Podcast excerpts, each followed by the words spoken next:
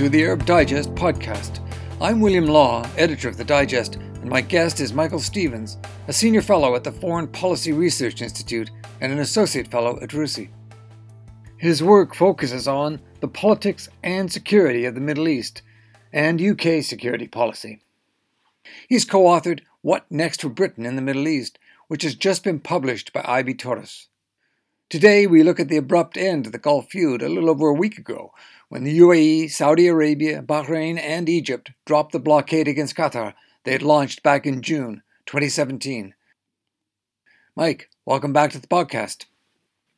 Thanks so much for having me, Bill. It's great to be here again. Now, not so many months ago, we had this conversation about the feud, and I think we both thought that it would get resolved, but eventually. Uh, I want to ask you about that, the speed at which it was resolved. But first of all, for our listeners, just give us a kind of a brief overview of, of the feud, the history of it, uh, when it began, and uh, which was back in June 2017, and the kind of the big players behind that. Sure. So, I mean, this is a problem which has been rumbling in the background for the best part of 10 years, really. Um, and we are 10 years out from the initial uh, uprisings that were known the, as the Arab Spring. And let's be honest, there were three countries in the Gulf in particular Saudi Arabia, the UAE, and Qatar who became very, very invested in the outcome of those uprisings and tried in their different ways to influence them or to prevent them. In the case of Saudi Arabia, which was very unhappy about the regional order shifting so quickly and, and the signs that the US was not preserving allies like Hosni Mubarak and uh, Zine Abidine Al Ali.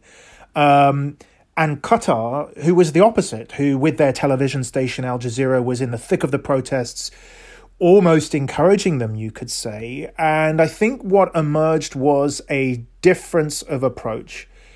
Qatar felt that the best way to protect itself from the Arab Spring was effectively to get a surfboard, ride on the wave, and try and steer it, which was broadly unsuccessful.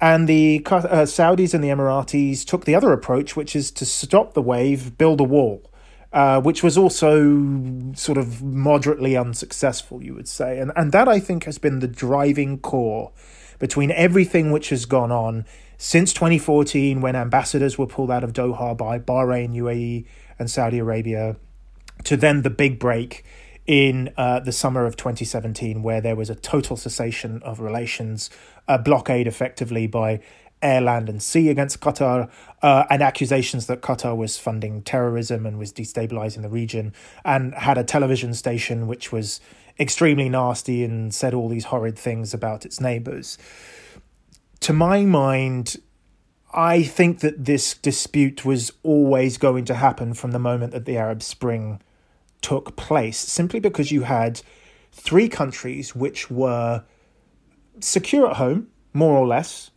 They had a lot of disposable income, and they felt because of their rulers, uh, that they should have some say in the direction of regional affairs. And that was amplified by two things. One was the position of the United States, which did not take a leadership role in the region in the way that it had under, say, the Bush II administration or, or Bill Clinton's administration. And also the encroachment of Iran into the political space in the Arab world, which made them all feel a little bit jumpy. Um, and that was sort of matched on the other side by the encroachment into the Arab world of political Islam, which which rose up um, as some of these dictators lost power.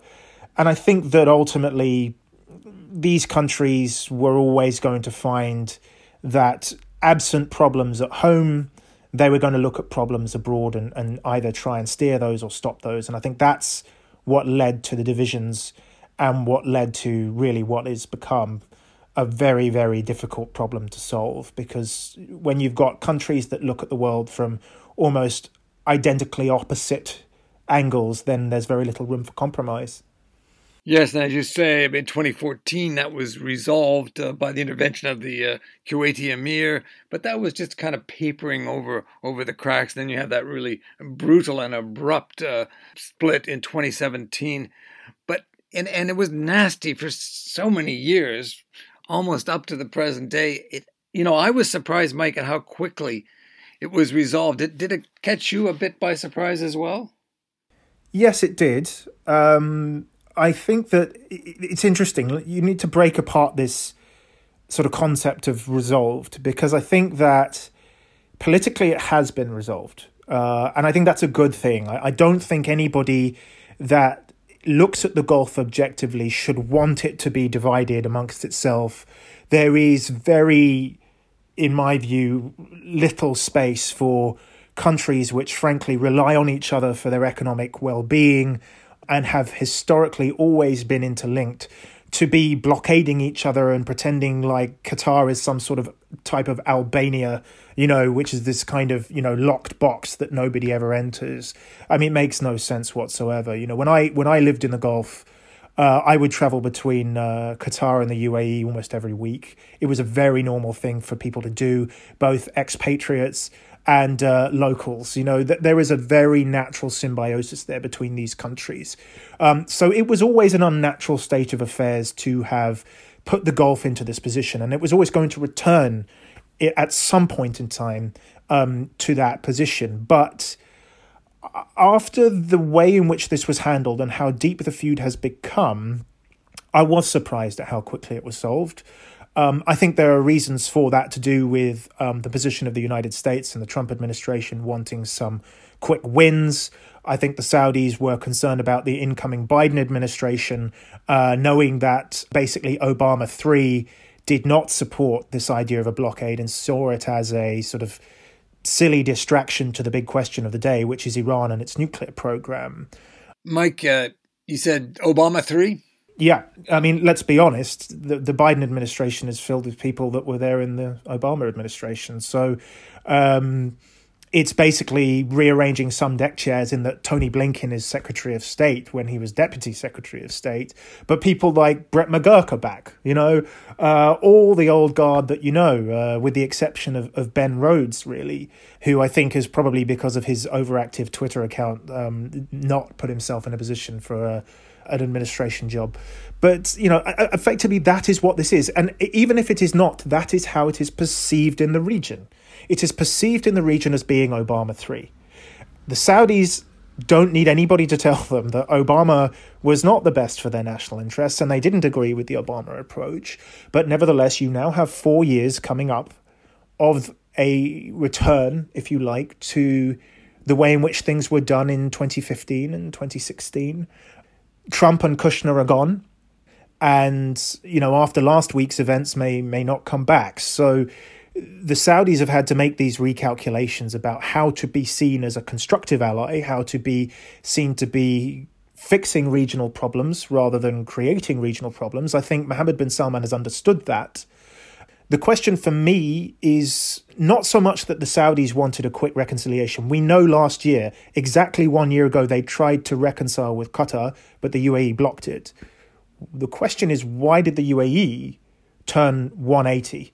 Uh, and that I simply don't know, and I'm left guessing and have been wondering why it was that the UAE, exactly 12 months after it obstructed reconciliation, became part of the uh, reconciliation process, opened up its borders, opened up air travel, um, coronavirus accepted, and has become, you know, basically to all intents and purposes, normalized with Qatar. I, I, that is something that I think is, is very interesting indeed. Again, I suspect, although I don't know, that the UAE would want to be favoring, uh, currying favor with uh, the incoming Biden administration uh, and have a good relationship um, with the US.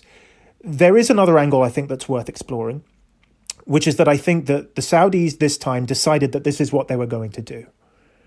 And MBS had set his stall out to fix this problem with Qatar. And I think at some point in the road, the Saudis simply told the Emiratis, listen, we're doing this. Are you in or are you out? And I think the UAE has made that calculation. I don't know if it's related to other questions about normalization with Israel or the Emiratis potentially getting F 35. I think that's all speculation. But I think if you look at the dynamic between Saudi and the UAE, I think the Saudis have decided to go ahead with this with some Kuwaiti support, and you alluded to that. Uh, and the UAE is, has had to follow along. So it's been very interesting, very sudden but it, it will take some time for the scars to heal. Yeah, and as you say, a, a lot of loose ends still to be tied up, and it is very interesting uh, with the UAE. And I'm just wondering how Mohammed bin Zayed is is likely to be feeling about the deal, because as you say, uh, 12 months ago he was the blocker, um, and there's also that interesting situation with the Qataris and Turkey, and of course, we look at Libya, who's backing Haftar? It's the United Arab Emirates. And uh, who's backing the government in Tripoli? It's Turkey. And Turkey had Qatar's back in the feud. So can we expect to see Qatar returning the favor in Libya? Yeah, I mean, I think the Qataris have already signaled that they are behind the GNA. Um, uh, about three months ago, the Turks and the Qataris sent a military delegation uh, with with their two defense ministers to Tripoli uh, to publicly back the government there. Um, I, I, mean, I think on the Libya question, let's be honest, uh, Khalifa Haftar has proven to be an abject failure. The offensive stalled dramatically. The Turks brought in some pretty heavy power from the air and from the ground, which more or less stalled that advance, even though it was going nowhere anyway. And to some extent, I think that the Emiratis perhaps uh, were convinced that you know other powers like the French and the United States would would be there for them.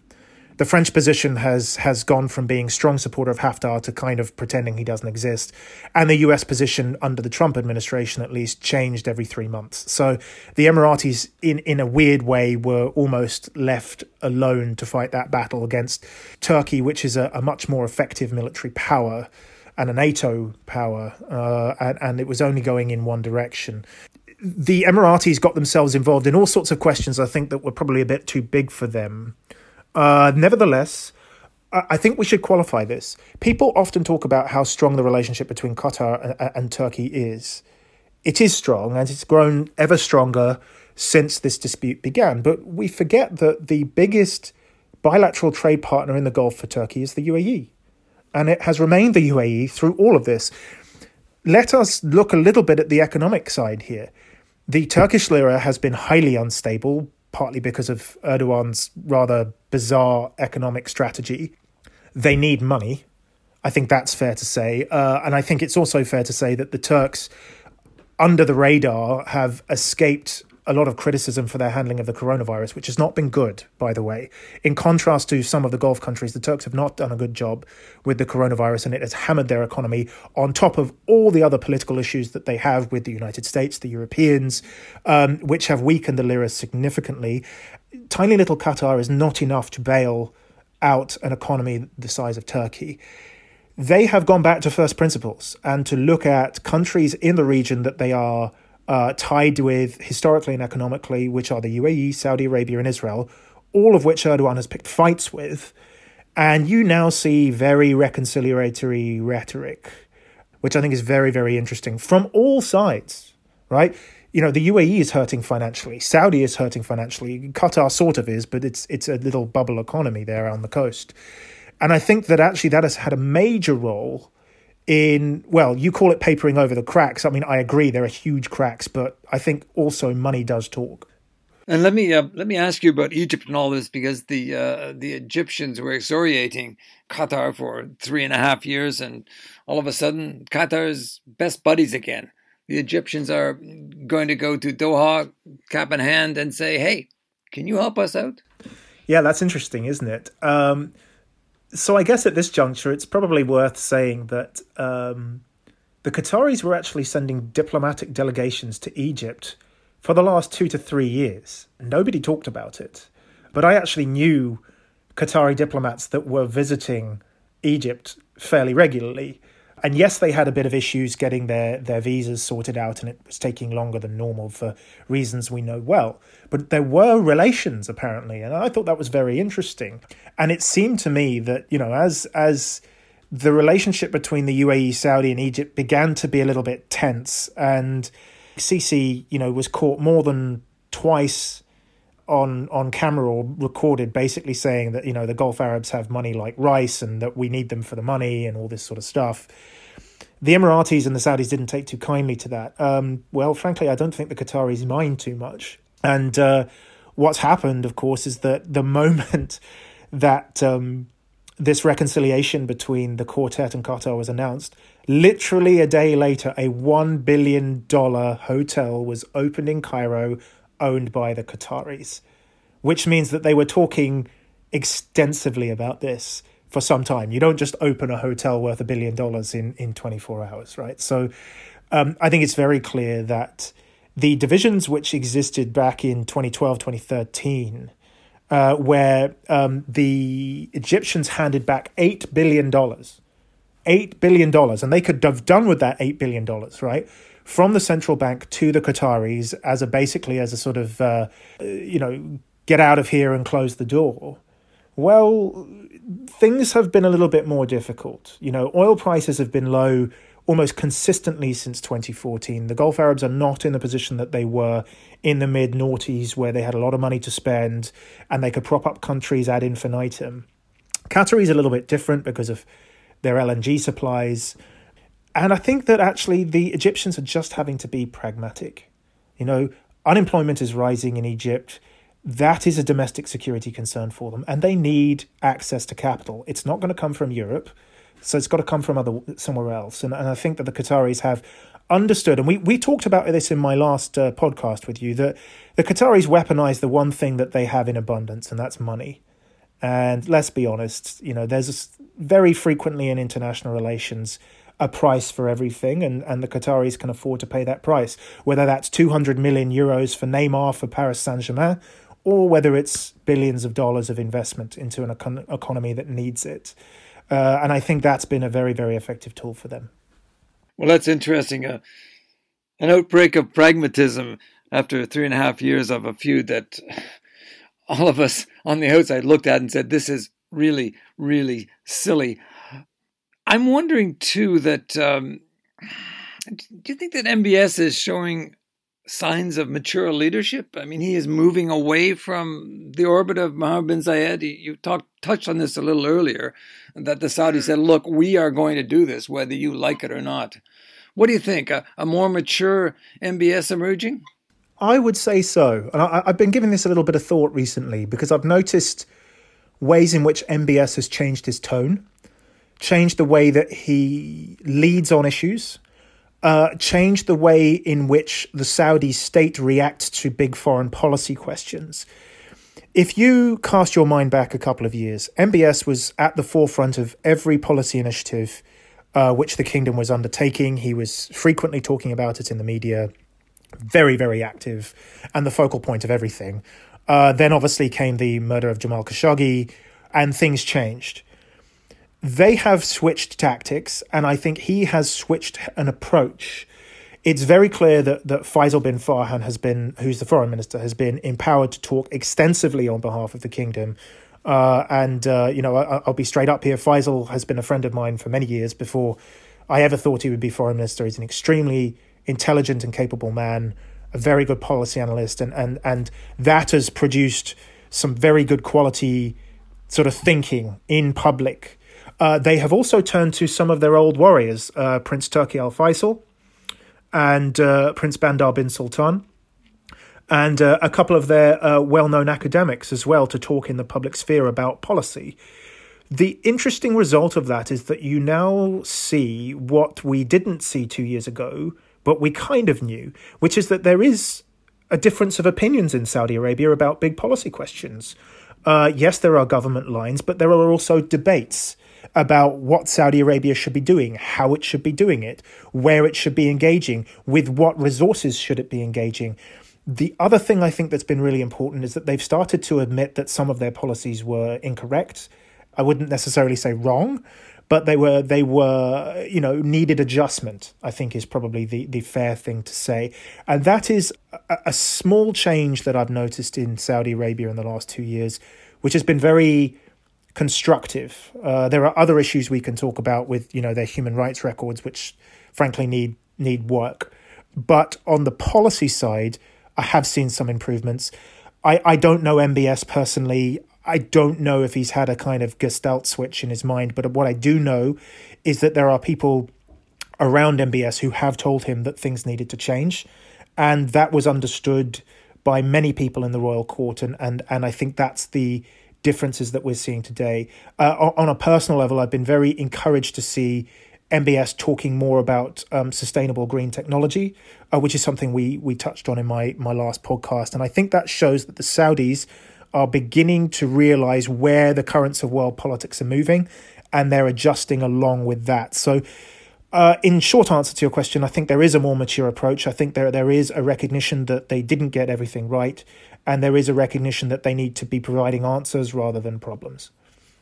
And perhaps MBS won't be uh, played as as readily and easily as he has in the past by by MBZ.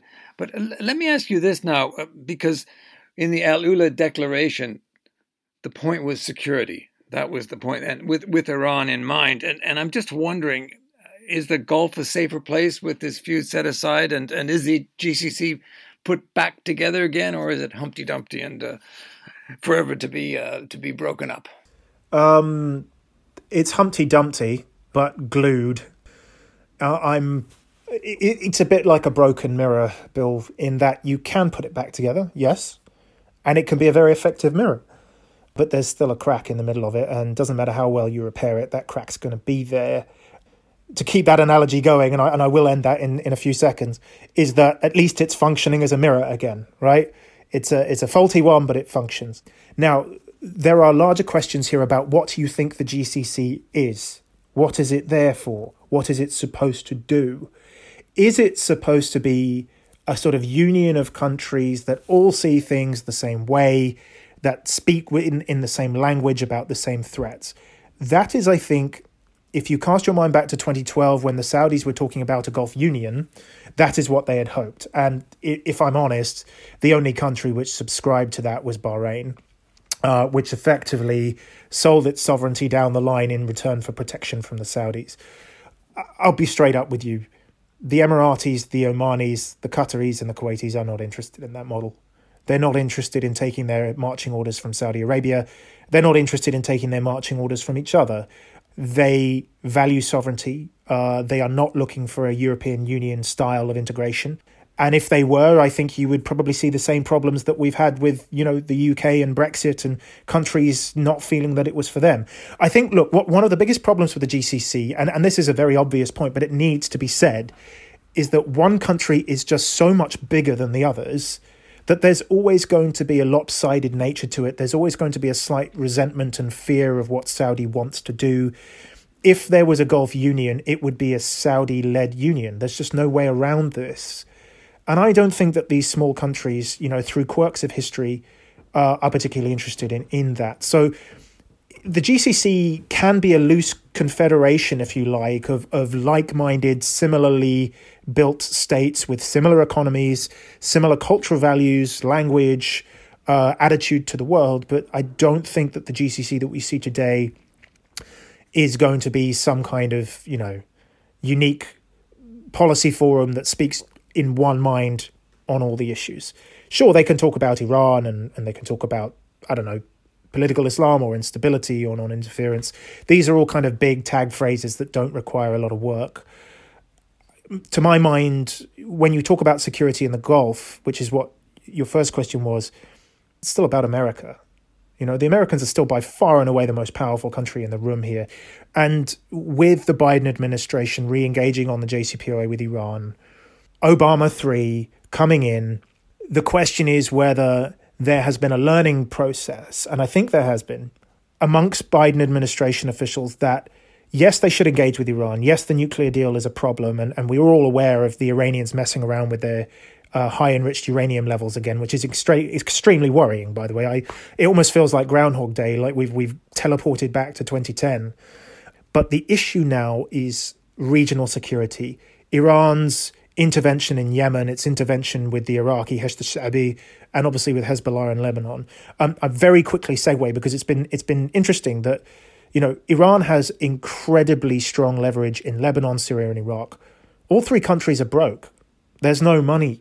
The coronavirus has shattered them. Lebanon has just gone into a new lockdown. Syria's casualty numbers are, are severe, by the way. And of course, you know, Iraq, we know well, is is heading towards basically insolvency and, and it's devalued its its currency and it's in all sorts of problems. how much influence does Iran really have? It has influence in broken states. So the Biden administration is going to have to look at that and wonder whether state building in these weakened states is in its interest or whether just to say, well, you know what, Iran has militias in these countries, but they're not exactly major players. So the Gulf is secure. I suspect that might be where they look. Uh, the big question is then going to be Yemen and how they deal with Yemen, which is a never ending headache. And I don't know how they'll solve that. And, and even more complicated by the Pompeo decision to declare the, the, the Houthi terrorist organization. And and just another point that that, that you mentioned, uh, just to draw it out, is that one of the decisions that's been made is that this time around with JCPOA two, that the Biden administration and Blinken they're going to talk to the Gulf states this time. They're not going to ignore them, which which I think was Obama's one of Obama's mistakes in in JCPOA one. Um, there are those that are saying that you know in all of this, Qatar came out the big winner. If you look at those thirteen demands, basically had they accepted them, it was the end of them as a country. Well, those thirteen demands simply were off the table. Uh, it was basically you stop saying bad things about us we'll stop saying bad things about you. Drop the suits that you that that you're threatening us with and and let's and let's move on. Uh, the, the economy as you said it survived i think reasonably well and and also internationally qatar gained kudos for the way it handled the dispute you know the only adults in the room kind of attitude. So do you think that qatar are the big winners? Is that a view you would subscribe to? Yes and no. I, I, I think that you know Qatar's economy got smacked pretty hard in 2017. Their private sectors really struggled and and could definitely do uh, with some Saudi and Emirati tourists. And I, I don't know how often you go to Doha, Bill, but there are buildings on the Corniche in Doha that have been unbuilt for years now because Emirati investors stopped putting money into them. 600 meter tall skyscrapers. I mean, this is nearly 2,000 foot tall skyscrapers that are just sitting there, 30 floors, empty, unbuilt, looking a bit of a mess. Doha could do with reintegrating with Emaar and Damac, the big Emirati um, logistics and, and construction firms. Absolutely, I think uh, Qatari Diar could be doing with putting a bit of money back into uh, Emirati hotel chains uh, which are also seeing a bit of a bit of a, a downturn. So, look, here's the thing. Let's talk first of all about where the real damage is, and that's amongst people. Every Qatari I have spoken to is bitter, sore, angry, accepts that their government has made this decision, doesn't like it, accepts it. And funnily enough, they don't buy the sunshine and rainbows argument being pushed by their media. Nobody I know in Qatar thinks that how the media has covered this reflects how they feel. And that ranges, by the way, from people in the royal family to people all the way down at the sort of lower levels of, of Qatari social life. And, and uh, I, I just think that that's going to take time. There are some long running feuds now that, let's be honest, Bill, you and I followed this escalation for years. The stories, the rhetoric, the, the tweets, Gulf social norms are quite strict, and when those norms are broken, there are consequences. And social norms were broken amongst people who should have known better. They said things and did things. And by the way, I'm on all sides here because, you know, I mean, Twitter, well, I think Donald Trump's shown that Twitter is not the best place to be venting your uh, your opinions on things. But but this is what happened in the Gulf. And um, that emotionally and intellectually is difficult for people on both sides to process because when you break those norms, it becomes a very, very difficult thing to forgive. And um, I think as a result of that, I'm afraid to say, I think that everybody lost out. Now, if you want to talk about politics, I think there was only ever going to be one winner. And I've said this in an article I wrote uh, last week that the moment this went into week two, and Qatar decided that it was going to stand firm. The Western powers basically stood neutral, and then Turkey and Iran came to Qatar's aid. Qatar was always going to win this. Uh, why were they going to win this? One, they could diversify their supply chains. Uh, two, they could export their LNG to market through Iranian waters. That meant they were always going to have money no matter what this blockade did. The Qataris were always going to be able to basically balance their budget, which meant that they could ride this out basically forever. The Saudis and the Emiratis thought that they could count on Trump. And then they realized that they couldn't. And they learned a lesson. And I think that once that happened, uh, this was always going to go Qatar's way. And you alluded to this the various court cases the Emiratis and the Saudis lost their court cases, and the Qataris looked like they were going to win theirs. So it was probably better to uh, to end this dispute now before it got worse. Mm, yeah, so we shouldn't um, assume that the hatchet is well and truly buried. Um, and I guess I'll mix my metaphors. Um, we should expect uh, a little bit of turbulence ahead. Yeah, absolutely. Uh, I, I I don't think the hatchet has been fully buried, but for reasons of expediency, these countries will work together. And and here's the thing, Bill. Let's be honest, they're not democracies. It doesn't really matter what their people think about their foreign policies, right? On Israel, they've shown that they can normalize with Israel and there not be too much of a backlash, even though people are unhappy about it. Uh, Saudi Arabia is going to take a bit more time, obviously, because it's a it's a much more complicated question. I agree that there is going to be some problems ahead. There are going to be very many issues that will take years to solve. But this will work because it has to, and because there is no mechanism for undoing it at this point. That there's no there's no one out there that would support um, this all falling apart again. I suppose the only ones that might would be the Iranians because they were the only ones who actually got something out of that feud in that it uh, divided the Gulf uh, against itself. Mike, you've given us lots to think about. Thanks very much. Thank you so much. You've been listening to the Arab Digest podcast. My guest today was Michael Stephens, a senior fellow at the Foreign Policy Research Institute. We welcome your comments. If you're not already a member and you want to join the club, you can find out how by going to arabdigest.org. If you're a student, we have a new rate of £10 a month or £100 per year. And for academics and retirees, we're now offering a rate that amounts to a 70% discount. Check it out on ArabDigest.org. And follow us on Facebook, Twitter, and LinkedIn. I'm William Law, editor of the Arab Digest. Essential reading from independent sources.